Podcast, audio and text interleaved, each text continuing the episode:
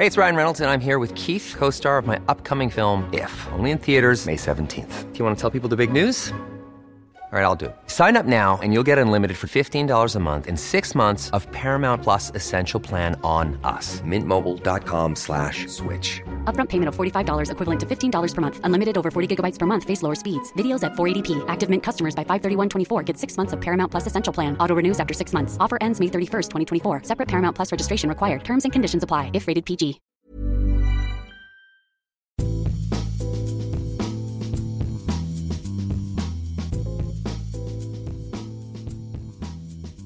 Welcome to another edition of Life Behind Bars. I'm Noah Rothbaum, the Daily Beast half full editor. Joining me, as always, is my colleague and co host, David Wondrich. And I'm more like three quarters full.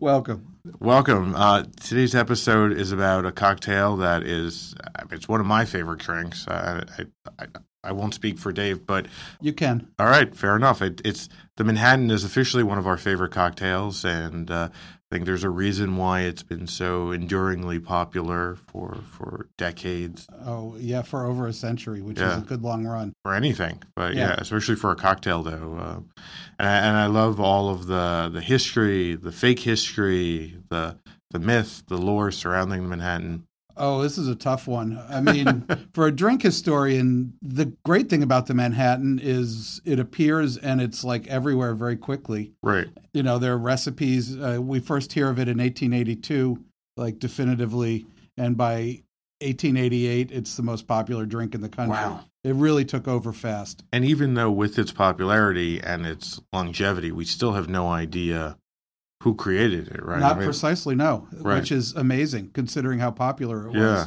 There are a lot of theories. Yeah. Even at the time, there were theories. People people stepped in to claim it, and uh, you can check on it. And you know, most of them either you get nothing one way or another, or they don't pan right. out. There were a couple things from the 1870s suggesting people had started mixing wine into mm. a whiskey cocktail. Interesting. And by wine, uh, if you look at the old bottles of vermouth from that at that time, they said vino vermouth on it. Right. So that was it was considered a wine. Back in the day, I mean, there's quite a bit of ink spilled, like in newspapers. All these different columns, people were writing about cocktails and. Spirits, yeah, they just so. started. Uh, the first beginning of, of modern cocktail writing came with a an unsigned column in the in the New York Sun in July 1873, right? Wow. And it's this long column on bartenders and their work, hmm. and it interviews a couple guys and it gives all their recipes. And everybody said, hey, this is cool. Uh, let's do this. Right. And so you start seeing uh, that column gets reprinted all over the country. Right. It's reprinted in like Chicago, uh, New Orleans, San Francisco. Every major paper practically reprints it because it was fascinating. Right. You know, everybody was, it was a new sure. golden age of the saloon then. Right, right. Not unlike today. Not unlike you, today. Where you see this, this sort of rebirth of cocktail columns and wine columns and exactly. whiskey, you know, articles and food articles. So. so you start to see these newspapers printing more and more articles about this stuff, but by 1882, in one of those articles, we we have the first reference to the Manhattan a letter printed in several different newspapers who all paid a correspondent in New York. And this right. guy wrote, What they're drinking in New York is this latest thing, the Manhattan right. cocktail. And he describes it. But he doesn't tell you who invented it or where it came from. We're talking about the Manhattan, but we actually haven't talked about what's in Manhattan, but typically rye whiskey, later bourbon, sweet vermouth, bitters, usually in the 212 the area code yeah. for Manhattan, uh, New York, for a long time. The, those proportions: two ounces of whiskey, one ounce sweet vermouth, two dashes of bitters. I mean, that's a standard Manhattan. You know, the world around. The earlier one was uh, half and half.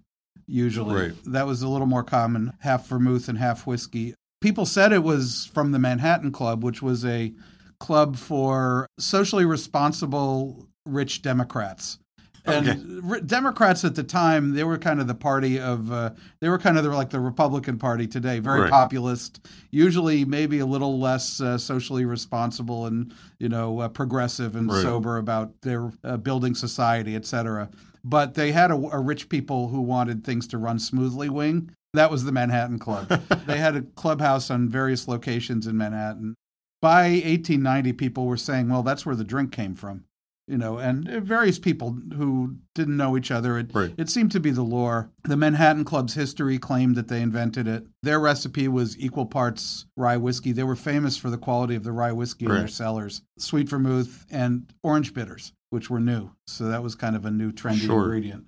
looking at the history of a lot of different cocktails, you might be tempted just to say, okay, they claim it as their cocktail, that must be real. But we know from like the old fashioned, there's that Yeah. club in Louisville, the Pendennis Club, Yeah. which also claims to have invented the old fashioned, which we know isn't exactly true. Yeah. So, I think the difference is you can disprove that, Right. and you can't disprove the Manhattan Club. right, It's difficult.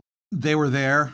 There was an article in from I think 1874 that mentioned the Manhattan Club as a new cocktail. Right. It doesn't say what it is. right. That could have been it. Even if the first one wasn't mixed up at their bar, you certainly can say they popularized it. Oh yeah. It was also it was the kind of drink that was in the air back then Right. because the new ingredient in America was vermouth. Italy had just been unified like 10, 15 years before and had just set itself up for uh, exports. And vermouth had been trickling into America for 50 years, both from Italy and France. The sporting types in New York started drinking this stuff partly because it was lower in alcohol than whiskey. But if you put it in a, a glass and dashed some bitters in it, it had the richness of a whiskey cocktail Mm. without giving you like two ounces of uh, 100 Sure. proof rye. you know? And I imagine at the time, some of the whiskey that people were drinking, it's not exactly the whiskey of today. You know, smooth and you know we talk. No, it was, it was it had some it- kick to it. Yeah, and Yeah. some of it probably would be pretty rough and unaged, and or different ages, and you It's like know, micro distilled whiskey Right. today. There was a lot of pot still whiskey. There Right. was a lot of young whiskey. and like today, some of it's really good and some of it's Exactly. really bad. And Exactly. I think that you know, obviously, people weren't buying whiskey by the bottle then. It was you know, it was being sold by the barrel for the to the saloons, to yeah. saloon or and then they'd, they'd bottle it and Right, you know, and it would walk out the door, yeah, or, or or the liquor dealers. flask or whatever. The whiskey of then wasn't exactly you know the fine, upstanding product that we know today. Well, it depends on where you went, Right. also, because there's a record from uh, 1871 of of the cellars of Jerry Thomas's saloon. Like one of the trade journals sent Yeah. somebody to look what they were serving in the, in the saloon and go down into the basement and look at their stock. And he had barrels of 10 year old rye. Wow. He had barrels of uh, eight year old rye and Right. lots of it. Yeah. You know that's that's pretty that's pretty Yeah. old even for today. Absolutely. I mean, I, I would kill to have a good Yeah. ten year old rye on a regular basis. You know. And needless to say that if anybody was going to have the good stuff, it would probably Yeah. be the Manhattan Club would have. You Yeah, know, and they were famous for it. part of the reason why you know we see vermouth coming into a lot of cocktails is that it also helps smooth out. You know, exactly. it grounds those rough edges Yeah. of a martini or Manhattan or you know all types of spirits. By the 18 late 1860s, people are drinking a vermouth cocktail, just vermouth Right. and bitters, Right. and you could look at the Manhattan as being a vermouth cocktail uh, stiffened up with a little whiskey, or it's a whiskey cocktail uh, sort of softened by by vermouth. It's it's one or the other, or you know, it's both. And what I love, you wrote a, a column a couple of months ago about um, Italy and Italian cocktails, and there's this sort of idea that you know the vermouth comes to America. You know, Americans, you know, adapt it to cocktails, and then the cocktail goes back to Italy, and that becomes sort of their signature drink. Is really one that came from Yeah, it came- America. they, they oh vermouth and bitters. Right. We've got vermouth. Right. We've got bitters. Right. Let's put them together. Oh, That leads to the Negroni, which is uh, vermouth and bitters, Campari, and stiffened with some gin. right, So it's kind of a three part split. you right. know, And again, not not that dissimilar. yeah. And Count Negroni had spent time in New York City as a fencing instructor and professional gambler. So, and also he was a cowpuncher in Alberta. So you know he had a hell of a life. It's one of these things where that simple formula kind of becomes adapted to whatever you Yeah. have. So, you know, we have whiskey here, you know, and bitters Yeah, and you vermouth. have the brandy version in Right. 1880s. The of brandy, vermouth, and bitters is the Metropole cocktail or Metropolitan cocktail, and of course you have the gin version, right. which is known as the Turf Club after a sporty New York club, or of course the Martini. Right. So it's amazing. Yeah, and it's all at the same time. These things all happen, and we have no idea precisely who invented any of them. You know, there were some old Right. theories. A bartender from the old Hoffman House Hotel, the fanciest in New York, in 1923, he remembered that, as he'd heard it, the Manhattan was invented by a guy named Black, who kept a saloon on Broadway, Right. ten doors down from Houston Street. at least the last time I talked to Gary Regan or Gaz, as he now Yeah. goes, I think Gary or Gaz subscribes to that theory about Mr. Black creating Well, Manhattan. I looked into this, right? and it took a long yeah. time. You do find a guy named Black briefly in the late 1870s Right. owning a cafe on Broadway, but it's a block and 10 doors south of Houston Street. You know, over the course All of years, yeah, all right. all right. And, Close enough. and, I'll give know, them that. I, I went searching and searching for more infor- Yeah. influ- information on this guy, William Black. It was very hard. And I finally found a little tiny ad in uh, one of the New York newspapers that had his address at the right time, and the name of the saloon was the Manhattan Inn. Oh, So, okay, that's kind of interesting. right. Wow. You can't dismiss that theory. No, you know, no. that's quite possible. Yeah. Is, is it proven? No. The Manhattan Club's got another strong claim. Right. Is it proven? No. I think, you know, going back to the fact that all of these cocktail are related and the recipes are so similar Mhm. that it's not some kind of revolutionary idea. I mean, it's, and it's something that could have been made at various locations By various people. at the same moment. You know, Yeah. vermouth is a new product. You have whiskey, people are experimenting with it. So, boom, Yeah. you know, there you go. You know, somebody says, "Well, I like this vermouth cocktail. It's Right. a little weak." Here Right. you go. Right, You know, exactly. let me splash some rye in there. How do you like that? What do these two things taste Yeah, together? Like, yeah. oh, great.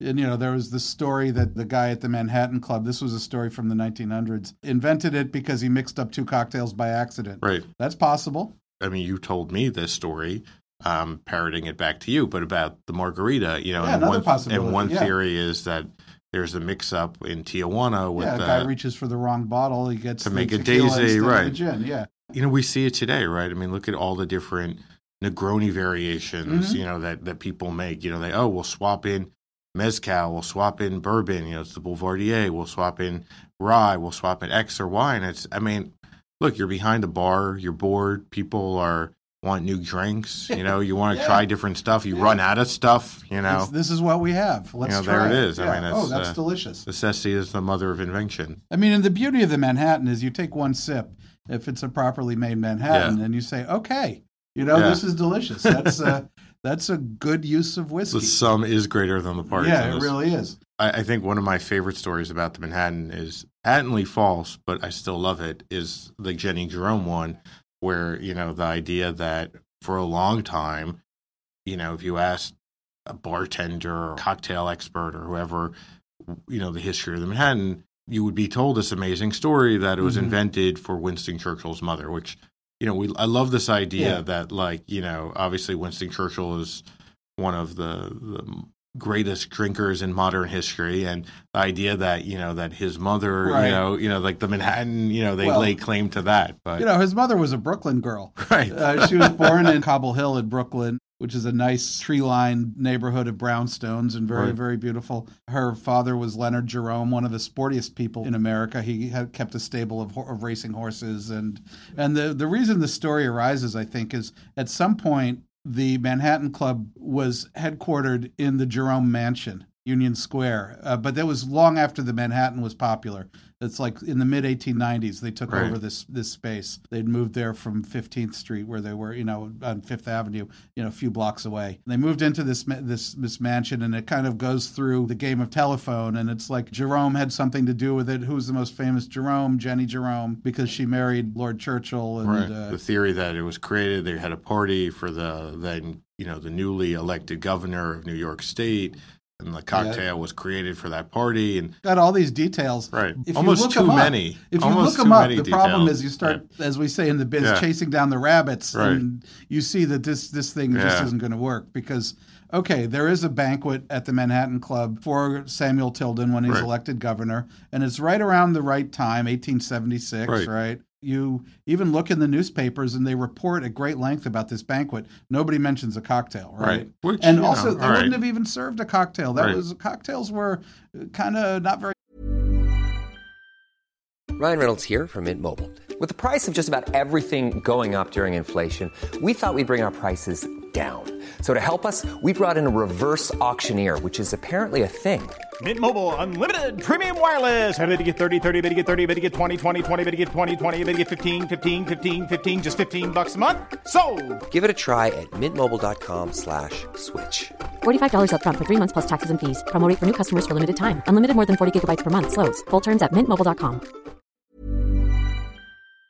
classy. Right. You know, it was it was for sporting gentlemen among themselves. Which is hilarious for- because, Yeah. you know, now that we look back, like the, what Yeah. could be more elegant and classy than a well-made Manhattan? You know, Yeah, well, in the- champagne, which is you know, come on, you got to admit. All right, fair enough. You're You happy know, there. that- that's what they'd have Right. have then. Yeah, too. lots of champagne. Yeah, they'd have lots of champagne. But the most important thing is when that banquet was held, Jenny Jerome was in Blenheim at the uh, family estate, her husband's estate, waiting to give birth to Winston Churchill. She was like eight and a half months pregnant Right. and, you know, in bed. It's a great story. I Oh, love to tell it. It's apocryphal. A lot of stories with Mm-hmm. cocktails and spirits.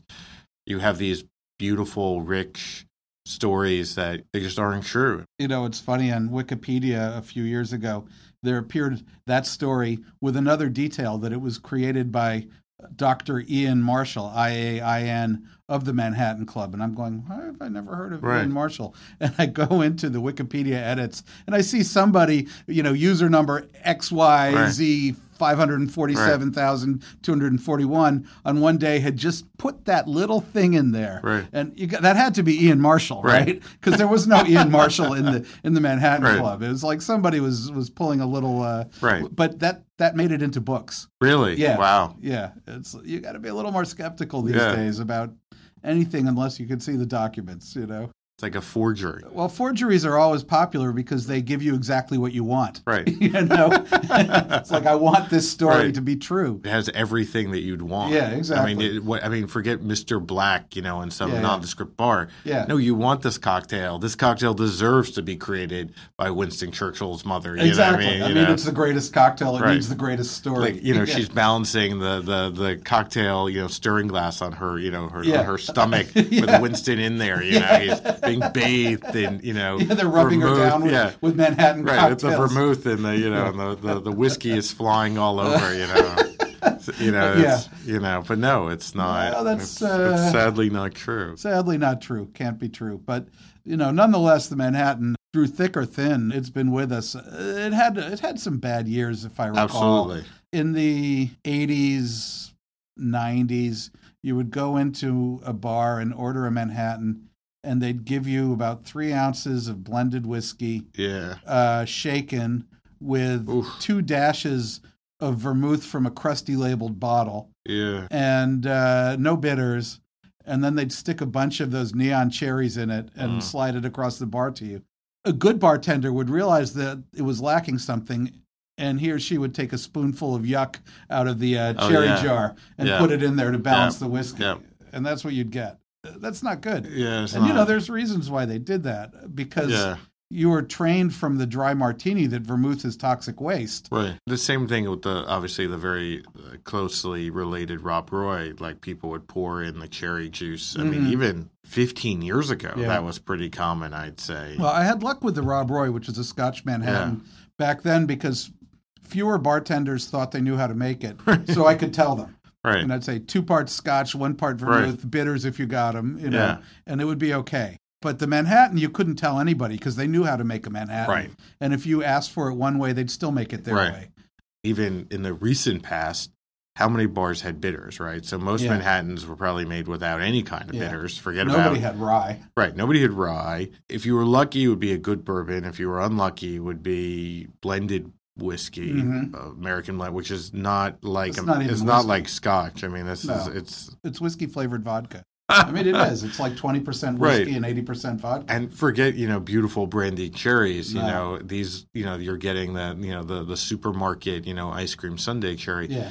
Manhattan you know even 15, 20 years ago was literally one thing and almost undrinkable. Yeah. Oh, and, and not to mention that most people were buying probably a liter or one seven five of vermouth once a year. Yeah. Nobody would The refrigerate it. vermouth, it would be American vermouth. Right, you or- would, uh, you know who you know who thought about it. You just Yeah. buy it, you know, you Yeah. buy like you know like detergent or something. You And- buy it bigger the better, and the, you just keep it in your pantry. And And they thought, you know, the thinking was that it's like a, a, a martini. It just needs a dash of vermouth. Gin is pungent flavored, Right. but very light in body.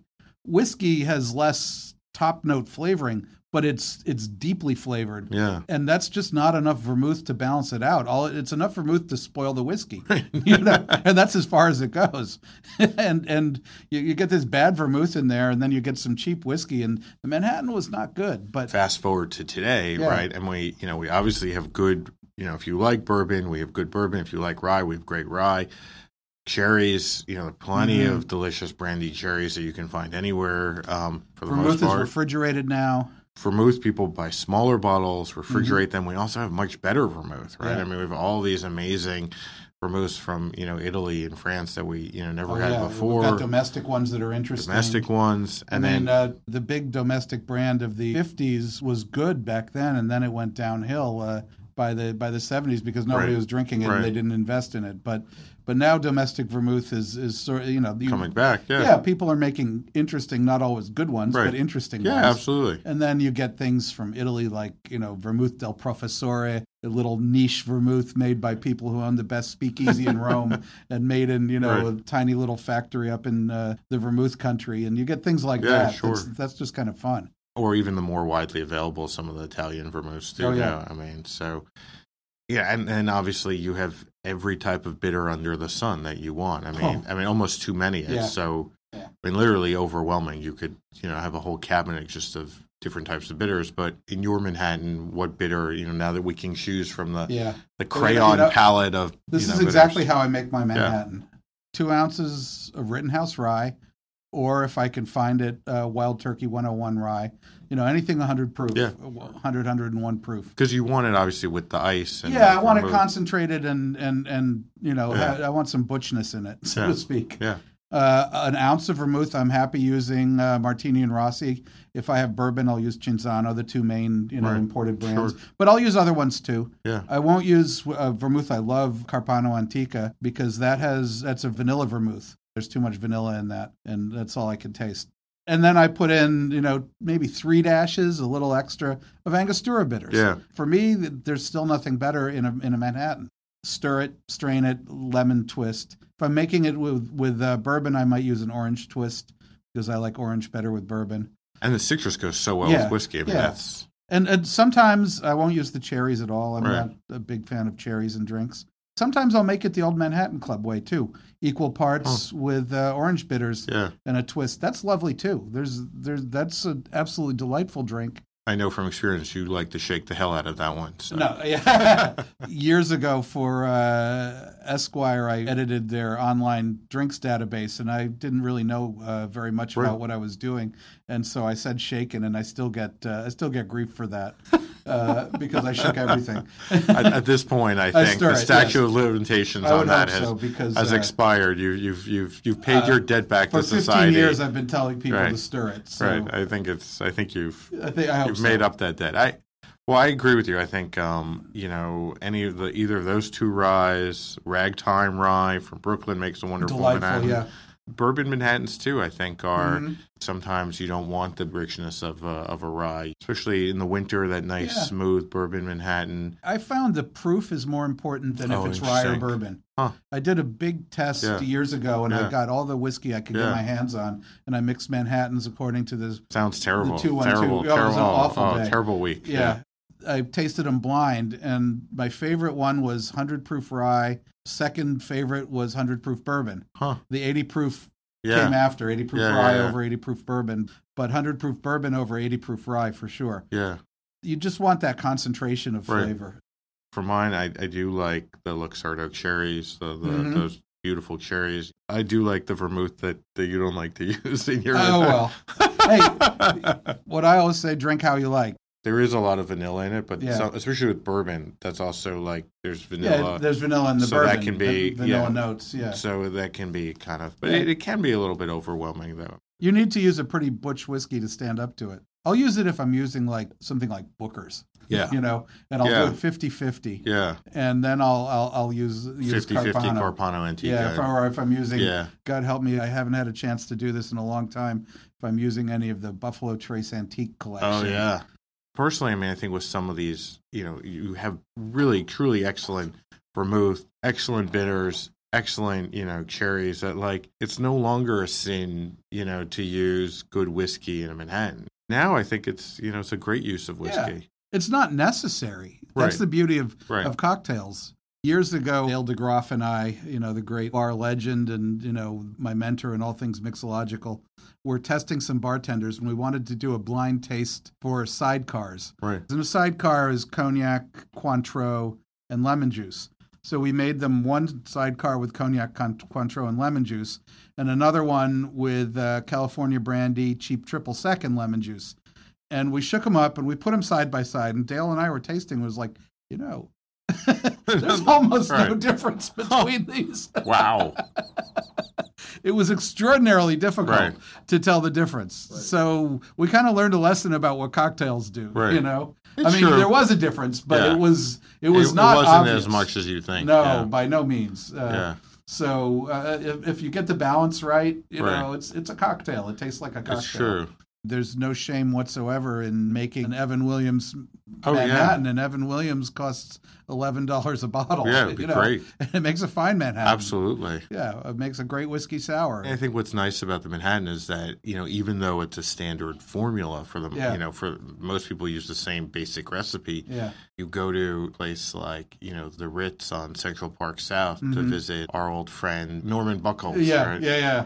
It's impossible to get a recipe out of Norman for the Manhattan. Like I've tried, he won't Mhm. give it to you because every Manhattan he makes is slightly different, right? So it's like a different whiskey, a different vermouth, different proportions, different bitters. So every one is just tailored almost perfectly to your own palate, which makes it, you know, kind of amazing and also just shows that, you know, even for a Manhattan lover, Yeah. you can keep refining and changing up Oh, yeah. all of the, you know, your recipes, you know, for, for years. It's remarkably. Uh, it's a capacious recipe. Yeah. You, you can Yeah. you can monkey with it plenty without Yeah. messing it up. Yeah. But you can also mess it up, which I've had a lot of people. You know, you go to a lot of craft cocktail bars these days, and there are a lot of eager young mixologists. Some of whom maybe should wait a little before Right. they're they're inventing their own versions of things. You know, there's some great variations. There's uh, what I call the the Firehouse Manhattan, where you take a really smoky Scotch like Oh, yeah. uh, Lagavulin or Ardbeg, any of those Laphroaig, and you rinse the glass with that before Oh, pouring yeah. in your rye Manhattan. and That's a just nice that little touch. bit of smoke is kind of nice. Yeah, especially in the winter as Yeah. the weather gets colder, Yeah, and, you know. it, and it's not going to like full on Rob Roy. But, you know, Yeah. it's not a it's not a Scotch drink. It's still an American whiskey drink. Absolutely. Uh, some of the newer Canadian whiskeys are remarkably rich, especially, you know, we're so prejudiced from years of getting mostly bottom shelf Canadian whiskey. Uh, the Crown Royal expressions, you've got Lot 40, you've Yeah. got Alberta Dark, Yeah. we've got all these Yeah, things. it's uh, true. And uh, so those And, are. and some of the best uh, quote unquote American ryes are actually made in Canada too. yeah. That's a different episode. some really popular American whiskeys are made in distilleries that were set up Sure. along the Canadian model, Yeah, like absolutely. the MGP distillery, which makes lovely Bulleit rye. That's in Indiana. Yeah. yeah. and it's more along a Canadian model, Sure. less bottom heavy Yeah. than, than some of the American Yeah. ones. So you you know there's you have you have wide availability these Yeah. days. There's many many paths through Yeah. the, through the woods. That's a perfect note to end this episode. I think we're going to go home probably tonight and mix up Manhattan. So we'd encourage it. you to You know it. as well. Obviously, feel free to uh, use the whiskey of your choice, paired with a good vermouth. It should be a great drink. Cheers. Cheers.